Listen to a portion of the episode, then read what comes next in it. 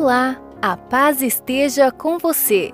Ouça agora o podcast Liturgia Falada. Aqui você encontra o conteúdo completo da liturgia diária.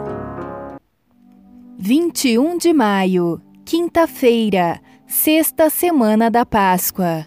Oração do dia.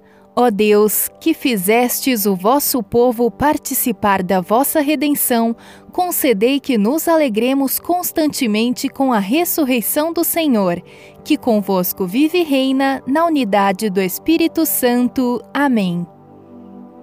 Primeira leitura. Leitura tirada dos Atos dos Apóstolos, capítulo 18, versículos do 1 ao 8. Naqueles dias, Paulo deixou Atenas e foi para Corinto. Aí encontrou um judeu chamado Áquila, natural do Ponto, que acabava de chegar da Itália, e sua esposa, Priscila, pois o imperador Cláudio tinha decretado que todos os judeus saíssem de Roma. Paulo entrou em contato com eles. E como tinham a mesma profissão, eram fabricantes de tendas, Paulo passou a morar com eles e trabalhavam juntos. Todos os sábados, Paulo discutia na sinagoga, procurando convencer judeus e gregos.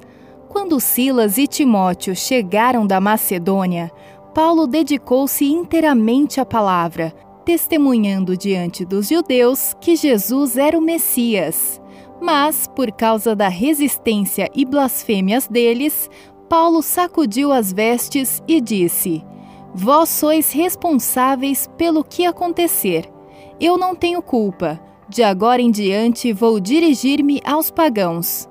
Então, saindo dali, Paulo foi para a casa de um pagão, um certo Tício justo, adorador do Deus único, que morava ao lado da sinagoga.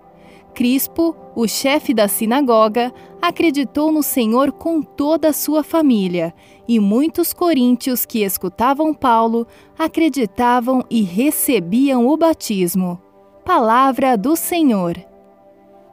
Salmo responsorial 97, 98 O Senhor fez conhecer seu poder salvador perante as nações. Cantai ao Senhor Deus um canto novo, porque ele fez prodígios. Sua mão e o seu braço forte e santo alcançaram-lhe a vitória. O Senhor fez conhecer seu poder salvador perante as nações. O Senhor fez conhecer a salvação e as nações sua justiça. Recordou o seu amor sempre fiel pela casa de Israel. O Senhor fez conhecer seu poder salvador perante as nações. Os confins do universo contemplaram a salvação do nosso Deus. Aclamai o Senhor Deus, ó terra inteira, alegrai-vos e exultai. O Senhor fez conhecer seu poder salvador perante as nações. Evangelho, João, capítulo 16, versículos do 16 ao 20. Aleluia, aleluia, aleluia. Eu não vos deixarei órfãos, eu irei, mas voltarei, e o vosso coração muito há de se alegrar. Aleluia, aleluia, aleluia. Proclamação do Evangelho de Jesus Cristo, segundo João.